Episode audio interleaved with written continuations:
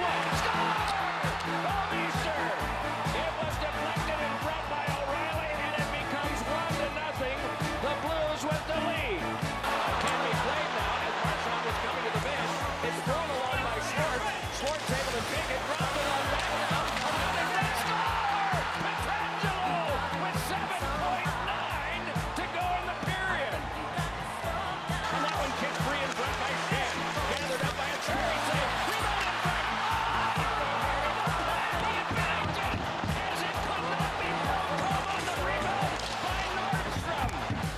Corner with Perron, but he walked right out with it. Perron put it across. They score!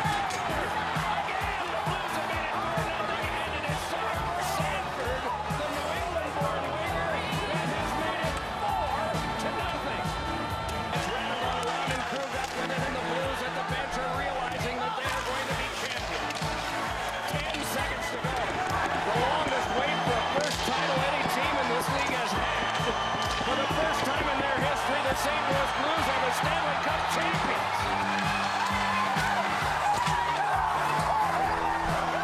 Welcome to Center Ice. We're happy to bring you this post Stanley Cup show. Of course, the Stanley Cup is over. The Blues end their drought. It's a great story. Matt and I watched that game together. Jordan Binnington was absolutely unconscious.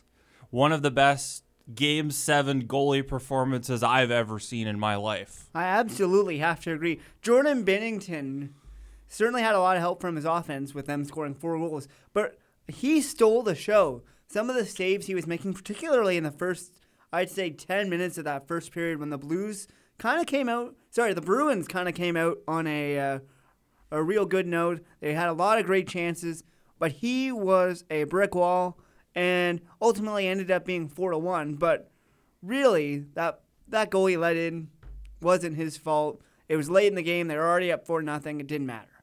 So I- would have to absolutely agree. One of the best Game 7 goaltending performances we'd ever seen.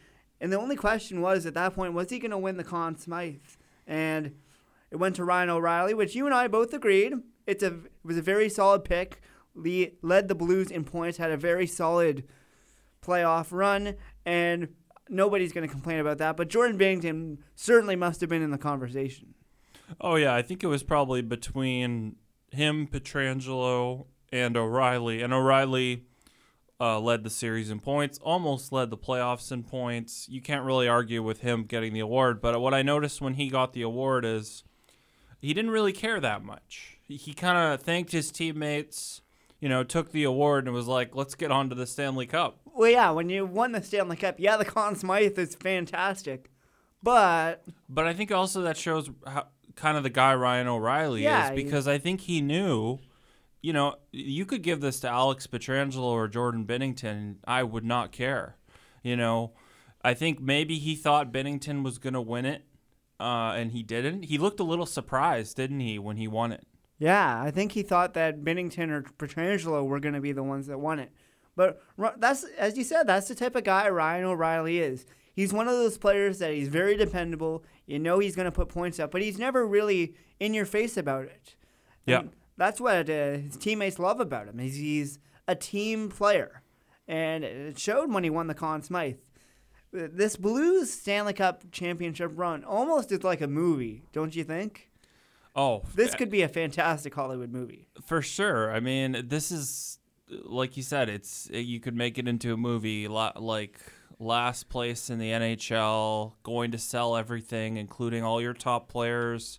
There were destinations out there for them. Alex Pietrangelo still only has one year left. You, the Blues fans really thought maybe this was, you know, a failed experiment and that was it.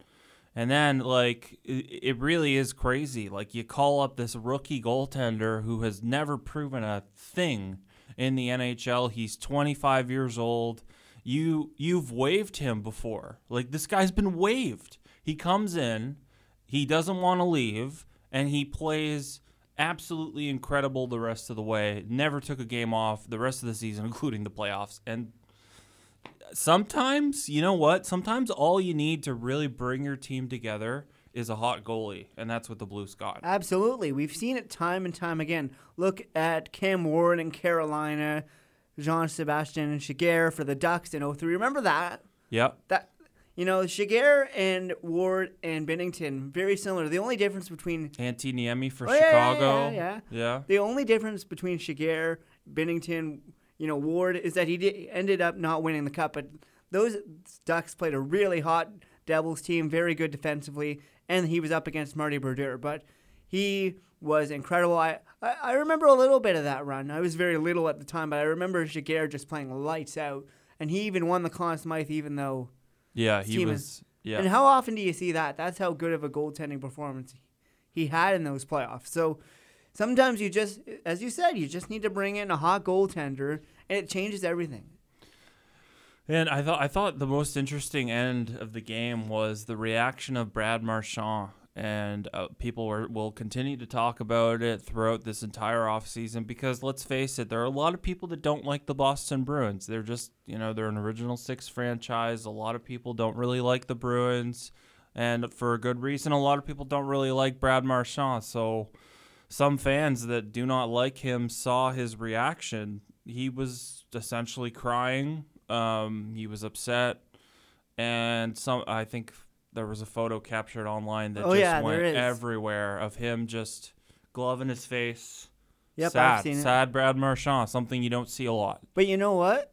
You get to Game Seven of the Stanley Cup Final. Your team, you when going into that game, if you're the Bruins, you got to feel pretty good about yourselves. You had a dominating win in Game Six. You're coming home to your hometown crowd.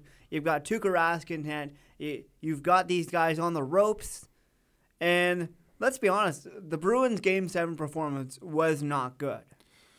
I think There I think points. it was right. It was inconsistent. Uh, You can't say they didn't have chances. Jordan no, no, Binnington no. absolutely robbed them five or six times throughout the game, and I think they just, you know, there was a key mistake on that first goal. Brad Marchand went for a line change. I don't know if you that. I think noticed that was the second goal, It but was, it was one of it was I think it was the first goal to end the first period. Um, and that did. I mean, how does that make you know the young guys and the veterans feel on your team when a guy like Brad Marchand goes for a line change and then a goal is scored when he should stay on the ice for seven extra seconds or whatever it was? But if he stayed on that ice, that goal wouldn't have happened. I- I don't think it would have, and that could have made a huge difference in the game. Exactly. Um, because I think an element that the Bruins have that not many teams have uh, in these playoffs is, I'll be frank, they scare the hell out of you because you know they can go on one of those tears where they score, you know, two goals in five minutes. They're never really out of any game, and I think the Blues do that, so they locked it down. You know, Binnington was great. But I think the Blues deserve a lot of credit for shutting down the neutral zone and frustrating the Bruins the final two periods. And remember when we when you and I were watching the game going into the third period, you you were pretty confident that the Blues were going to win this, and I was still on the side of I don't know because the Bruins all it would take is one power play or one bad bad bounce for the Blues, and here come the Bruins. But as you said, you got to give a lot of credit to the Blues. They were able to stifle the Bruins' offense. Of course, Jordan Binnington made some outstanding saves. I'd say that save late in the second period, right before it became 3 nothing, is when that game was over. As soon as Jordan Binnington made that save, I think that was it. Probably, yeah. Because I forget who it was that was skating with it. But anyways, it was an incredible save. It finished the game. That when you make a save like that when you're up two nothing, if even if you're a guy like a John Tavares or Sidney Crosby or McDavid, right? That's frustrating. That's extremely frustrating because that is the best opportunity they had all night, and they got denied. It's almost like when you and I are playing EA NHL, eh, and that's a story for another time. But when you're going in and you just absolutely get robbed, it's just, it's frustrating. It really is. Even though you're dominating, saves like that are just killers. And before we wrap up on this, I, I don't think Tuukka Rask deserves the hate on this game that he's getting because it, it really, if you look at two out of those three goals, I would argue maybe all three of them. I don't think he had a chance on any of them. Two of them were beautiful shots in the slot directly in front of him, and the second one was an absolute laser beam one timer from Brayden Schenn, full speed. Unless Tuukka Rask reacts and somehow puts his pad in the right place and just reads that on the spot, he's not saving that. And Tuukka Rask, for as much as he did in the playoffs, it's really unfortunate for him because Bruins fans are going to remember this game seven and they're going to hang it over his head. I think he deserves a ton of credit for how much he carried the Bruins past round one, where we've mentioned before he was a little bit shaky. After that, he just found his form and he was outstanding. Very reminiscent of Tim Thomas when they won the cup against the Vancouver Canucks years ago. I'd say without Tuukka Rask, the Bruins wouldn't have made it that far.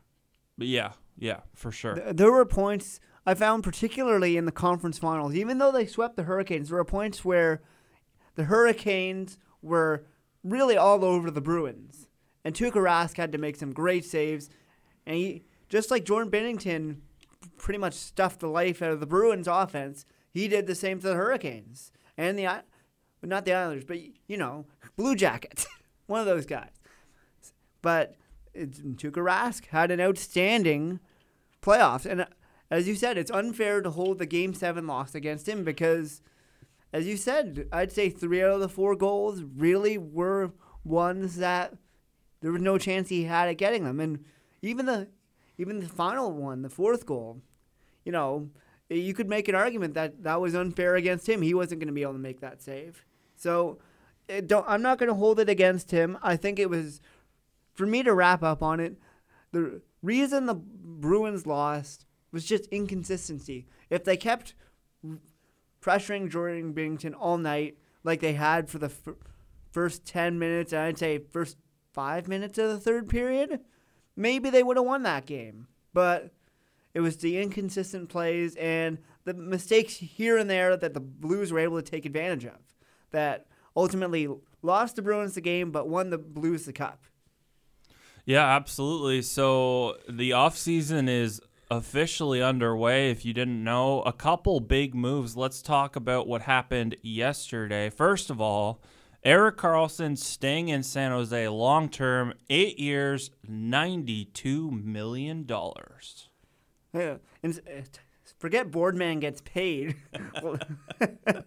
Ek gets paid, and he is going to get paid a lot. I like what a, a good friend of mine, John Melky, said on his, and uh, he replied to a comment. I forget who. I think it was Dan in our program. He he wrote that, uh, boy, someone she's not homesick anymore, and uh, John replied, quite frankly, if for 92 million, I could get over being homesick. you know, I, I would too. And uh, I said for 92 million, she could fly back and forth from Toronto whenever she wants, Oh, yeah. Yeah. e- quite easily. I think she'll probably plant some seeds in San Jose if I had to guess. Yeah, well, would you rather live in San Jose, California in the middle of the winter or Ottawa in the middle of the winter? and y- you've experienced Ottawa, a couple Ottawa winters, so Yeah. For those of you who are listening from California, it's dark, it's cold, and you probably get 15 feet of snow in front of your house. Yep. So, Yep. and the Sens Arena is out in the middle of nowhere. And I gotta say, in the winter, going into work there, if you think it's cold here, right here at Algonquin in the city, you head out to the Sens Arena, the winds are probably whipping at 30 kilometers an hour, and it's, I'd say it's five degrees colder out in Canada. So, if you're Erik Karlsson, I think I, it makes sense to stay in San Jose. You've got some friends there. He seemed to have a great time in San Jose this season.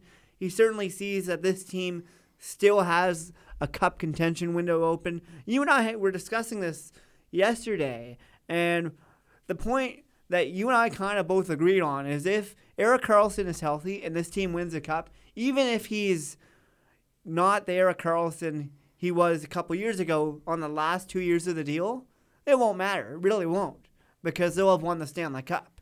But I think Erik Karlsson needs to be at full health or mostly full health, and I think they need to have some playoff success for this deal to really be considered a success, don't you? Oh yeah, but I mean, I if you look at the player Erik Karlsson is when he's healthy, uh, we've mentioned how good he is. I mean, this this guy is arguably the best defenseman in the league when he's healthy, and like we said, part of being banged up and being injured, I think has led him to become a better overall defenseman. I mean, years ago, there were people in Ottawa that said he wasn't the greatest two way defenseman. And to be fair, that was still part of his game he was working on, but he didn't deserve some of the hate he was getting from fans saying he was a bad uh, defender in his own end because he wasn't. But I'll tell you what, in the last few years, the amount of growth I've seen in Erik Karlsson's overall two way game is outstanding. And to me, the San Jose Sharks are still as good a team as there is in the league. I think maybe they need to change up the mix they have there. Maybe they're not bringing back Joe Pavelski. Who knows? But I feel like they had a tough decision to make, and ultimately they said to themselves, he's part of the solution here, not the problem. To, to me, uh, I don't see Joe Pavelski coming back next year. As much as he is a fan favorite in San Jose, sometimes you got to make the tough decisions to for the greater good. Just look at uh, DeMar DeRozan and Kawhi Leonard last season for the Raptors. I know I'm bringing in basketball here, but it's it almost would be a similar situation, don't you think? You're getting rid of a fan favorite. Fans may not be happy short term, but the money you'd pay Joe Pavelski, and don't get me wrong, I love Joe Pavelski as a player and as a person. He's he's a great guy. I'd say most teams would love to have him on their team, but that cap money that you save by not signing guys like Pavelski and Thornton could go to sign some younger, better talent to come in and really shore up that Sharks roster for a deep playoff run. Don't you think?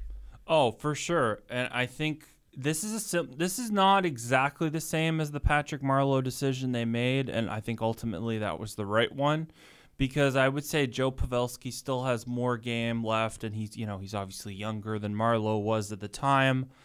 At the same time, like you said, you've got Hertl, Meier, Couture. Like you still have a great forward group, and you know maybe it's time to just kind of hand the keys over to them and say, you know what, Logan Couture, Thomas Hertl, Timo Meier, Erik Karlsson, Brent Burns, Vlasic this is your team now. I think they should have done that years ago. Honestly, don't don't get me wrong. I, I love Joe Thornton, and he's a great leader. But I think if with the younger core taking the lead now, I think that it'll make a big difference for San Jose. Ha- having that youth movement, we've seen it work time and time again in the league. You still need a couple veterans in there to keep everyone focused, if you know what I mean.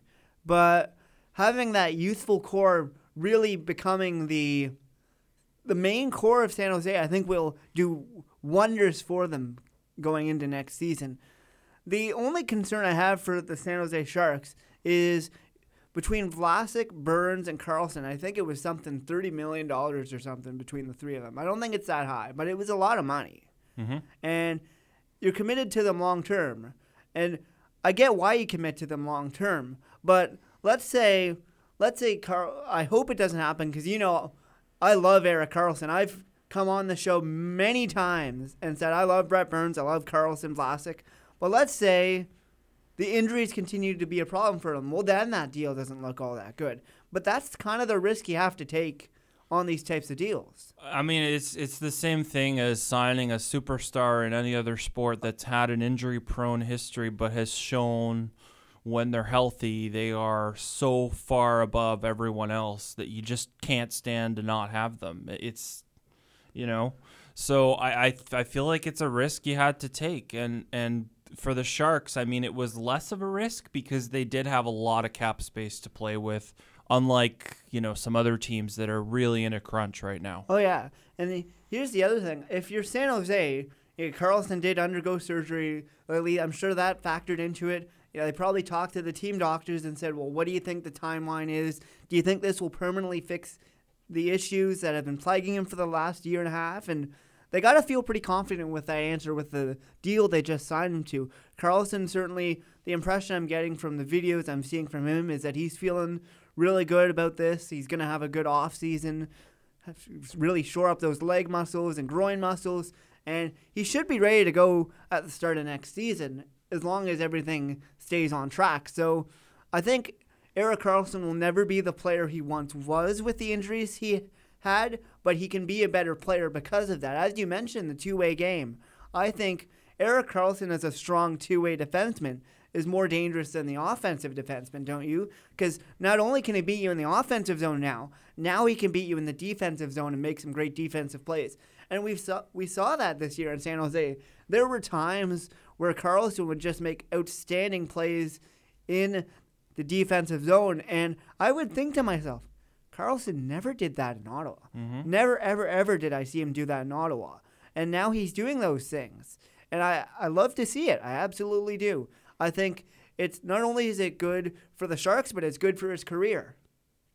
Because playing that offensive defenseman role, you know, it can be a bit of a high risk gamble. And now that he's a, more of a two way player, it's good for him. I think it'll be good for his legs, his body. I think it'll prolong his career.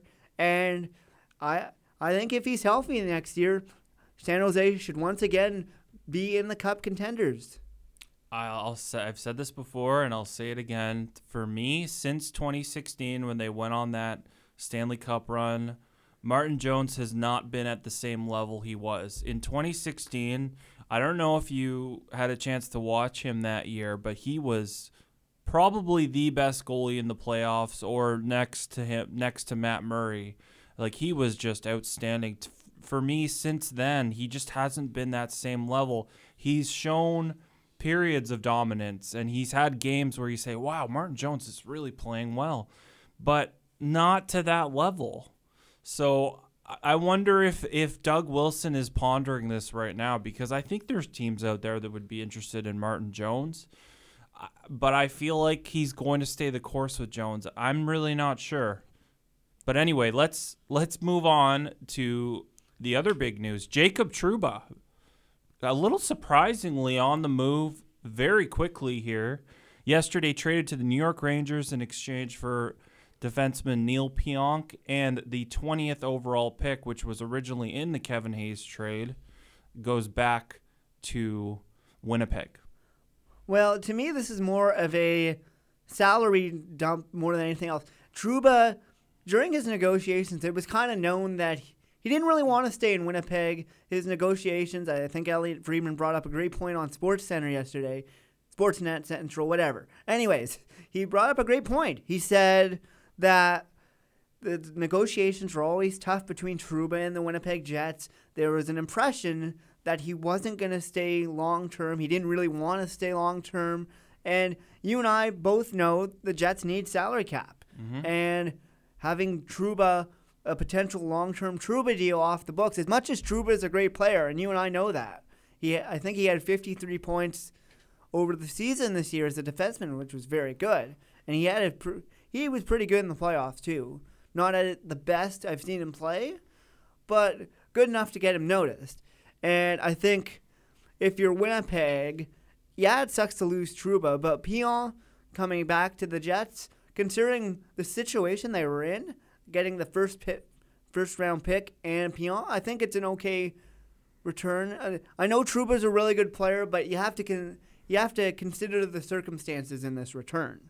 Well, the other circumstance is that his fiance, who's currently studying in medical school in Florida, was way too far away from him in Winnipeg all these years. So he wanted to be closer to her. And I think ideally he would have liked to be with maybe the Florida Panthers, which is, you know, right in Florida. But ultimately, this was the closest he could get in the best situation he could get. So uh, th- good for him. I mean, I think it explains a lot in terms of why he didn't want to sign in Winnipeg. And I, I understand what you mean in terms of getting what you can. I just feel like maybe he could have gotten a little bit more. At the same time, I don't know what was going on. Maybe he was saying, you know, this is it, you know, trade me today or something, and I'm unwilling to sign an offer sheet or anything like that. You kind of get the impression about that based on the return, though, don't I, you? I just I don't know. I do agree I thought he'd fetch a little bit more. I really did because the Rangers are going to sign him for a long term deal, and um, to me, this was the kind of deal that you make when maybe the other team's going to sign him. But Pionk, I, I don't think he's much more than what he is right now. We'll see. He's still young. Um, I think he's kind of a good top four offensive defenseman type. Um, Winnipeg could use that. If you look at the decline of a Tobias Enstrom, you've still got Dustin Byfuglien, um, and you've got some young guys like Sami Niku coming up. But here's the other thing that is really interesting for the Winnipeg Jets. Not only have they decided to move on from Trouba because their hand was forced, let's face it, in more ways than one, with the salary cap and with Trouba wanting out. Nikolai Ehlers' name is widely in trade talks right now, and it seems like maybe that's a guy that they're willing to move so they can sign Patrik Laine, Kyle Connor, and the rest of the RFAs that they have. Yeah, the, Ehlers is a great player. You and I know that, but I could see him on the move, and I think if you're Winnipeg, once again, it's almost one of those moves where maybe you don't want to trade him, maybe you think you can get more in return, but it's well, almost, you'll you'll get re- Oh, yeah, yeah. a great return for Ehlers. oh, I'm not going to disagree. He's locked in, and there's no questions regarding him other than can he compete at a high level? Because that is the question with Ehlers that I think the Jets have been asking themselves ever since they signed him to that big contract extension. He's shown at times he can take over a game. He's one of the best skaters. He can drive the play. But then there's other times in the playoffs where he's absolutely invisible. And I think the Jets said to themselves, we would rather have Kyle Connor than Nikolai Ehlers. It's as simple as that. Kyle Connors is a bit younger, and, and He's a better player. yeah, and he's a better player. So I think they'll get a good return for Ehlers. I do think it, their hands are a little tied on that one, but once you get his contract off the book, that gives you a lot of extra money to work with. And if the uh, strings are pulled right, they could get a good return for him too. So Mhm. I could see that being a good move. But I want to get back on the Rangers really quickly. The Rangers, when they said they were going into the rebuild, I think it wasn't last December, but it was a recent December. but remember, they said they were going to go into a rebuild. They weren't going to rush it. But boy, that rebuild sure is accelerating now, isn't it? They have done a fantastic job managing some of the contracts, making tough decisions. I mean, it wasn't really an easy decision to say, okay, we're going to trade Hayes. Um, we're going to keep Henrik Lundqvist. You know, we're not going to buy out Kevin Shattenkirk. All these things are not easy decisions, but I think Jeff Gorton has done a tremendous job managing this Rangers team. And you look at where they're at right now. Now they've just got Jacob Trouba, who they're about to sign to a long-term deal, and they're about to get either Hughes or Kakko. That's a pretty good week for the New York Rangers. Well, and you've got your, some of your young players coming into their own. Of course, one of my favorite New York Rangers, Mika Zibanejad, who I knew was a very good player in Ottawa. I regret. As soon as they said they were trading Derek Brassard for Mika Zibanejad, I had a feeling we'd regret that one day. Not that I don't like Derek Brassard, and he did well when he was in Ottawa, but Mika Zibanejad, I think everyone knew when he got traded to the Rangers, he hadn't quite hit his ceiling yet. I still don't think he has. Uh, There's been times in New York where he's he's almost like an Ehlers, right? He can get in there and dominate a game. He's a very solid center. I think with a few more years of experience, I would be keeping my eye on Mika Zibanejad. For sure. Yeah, he's shown great improvements, great strides made in his overall game the last few years, and really become a leader for that New York Rangers team. Let's move on to the other trade that I think raised a few eyebrows in terms of it kind of happening so quickly. Olli Maatta to the Chicago Blackhawks for Dominik Kahun and a draft pick. Yeah, that one kind of came out of nowhere. It's just eh, you- f- scrolling through Twitter.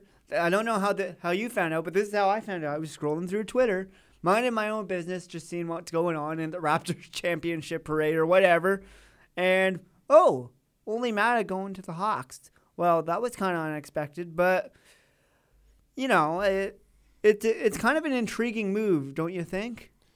And it's not that I don't like Olli Maatta. It's just kind of an odd move for the Blackhawks, don't you think? Yeah, um, I think this this was a risk, kind of a risk for the Blackhawks because a you're taking on more salary. Although if you compare the salary situations of the Blackhawks and the Penguins right now, one is much better than the other. That being the Blackhawks is better than the Penguins. Um, the big thing with Olli Maatta that I question is his skating. Um, to me, ever since he's come into the league, the league has really the the quality of skaters throughout the last several years has really improved. And Olli Maatta has shown that he's a solid two-way defender. He can defend, he can kill penalties, all that. But he has trouble keeping up with some of the best skaters in the game today. And I think the Blackhawks took a risk here. I think they they believe that this is something he can work on. He knows it's a problem. They know it's a problem, but they like what he can bring. And let's be honest, he's better than what they have. So it made sense for them to flip a guy who they had just brought in on an ELC from Germany, who probably they didn't even envision bringing in. Um, you know, if you look back at last year, and he played really well, he made himself a valuable player and they decided, you know what, as good as he played, we feel there's an opportunity to get an asset here, and that's Olli Maatta. Now, the good thing about Maatta, only a few years left on the contract. So if it doesn't work out, it's not a terrible contract. This is not you're not paying this man seven and a half million a year, nothing like that.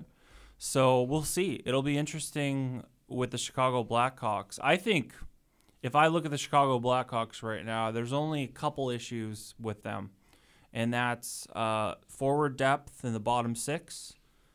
Um, defense still, I think, is an issue, and goaltending.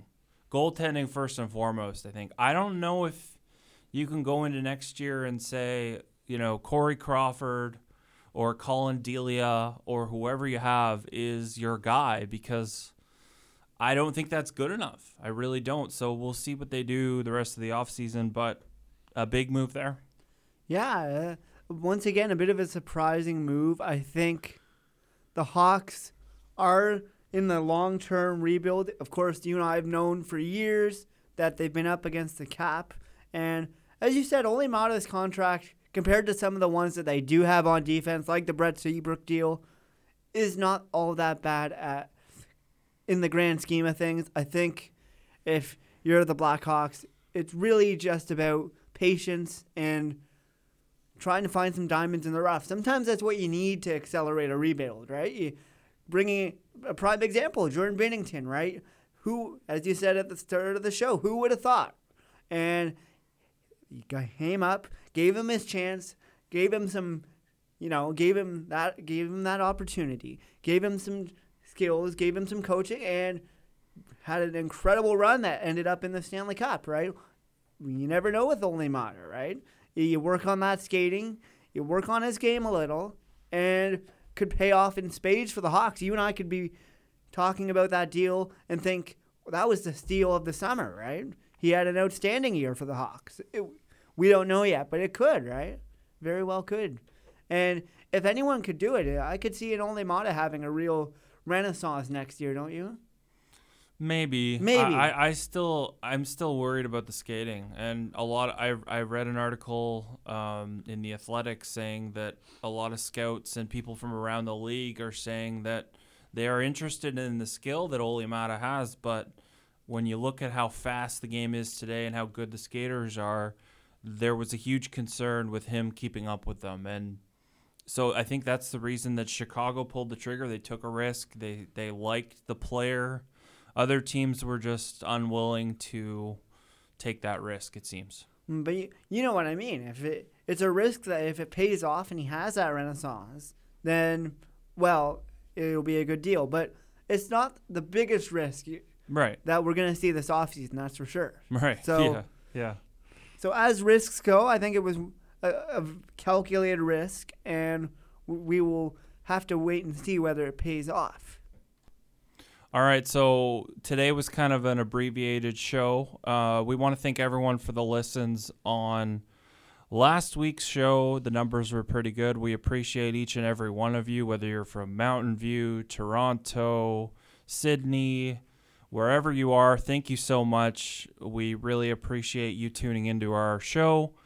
Um, it was abbreviated today, like I said, but I think we will be back next week. There's a lot to cover. I, we should hear some more news about some potential trades. Of course, the NHL draft is on Friday. Uh, so an exciting time for hockey fans, and once again, congrats to the St. Louis Blues on winning the cup. It really was a great story. And you can tell we're in a pretty good mood because our Toronto Raptors also won the NBA title. And that was something else to see the whole country, everyone. It was almost as if the whole world, the, the whole country was at a standstill for this playoff run that the Raptors were on because it was full of highs and lows and great shots and missed shots, um, bad games, great games. You know, this was not an easy journey for the Raptors, but they got it done. And I thought, I think the best, well, the parade was awesome yesterday, but I thought the Warriors taking out an ad in a Toronto newspaper congratulating the Toronto Raptors, full page ad, by the way, on their first championship. That was very classy of them. Good on them. Yeah, it was fantastic.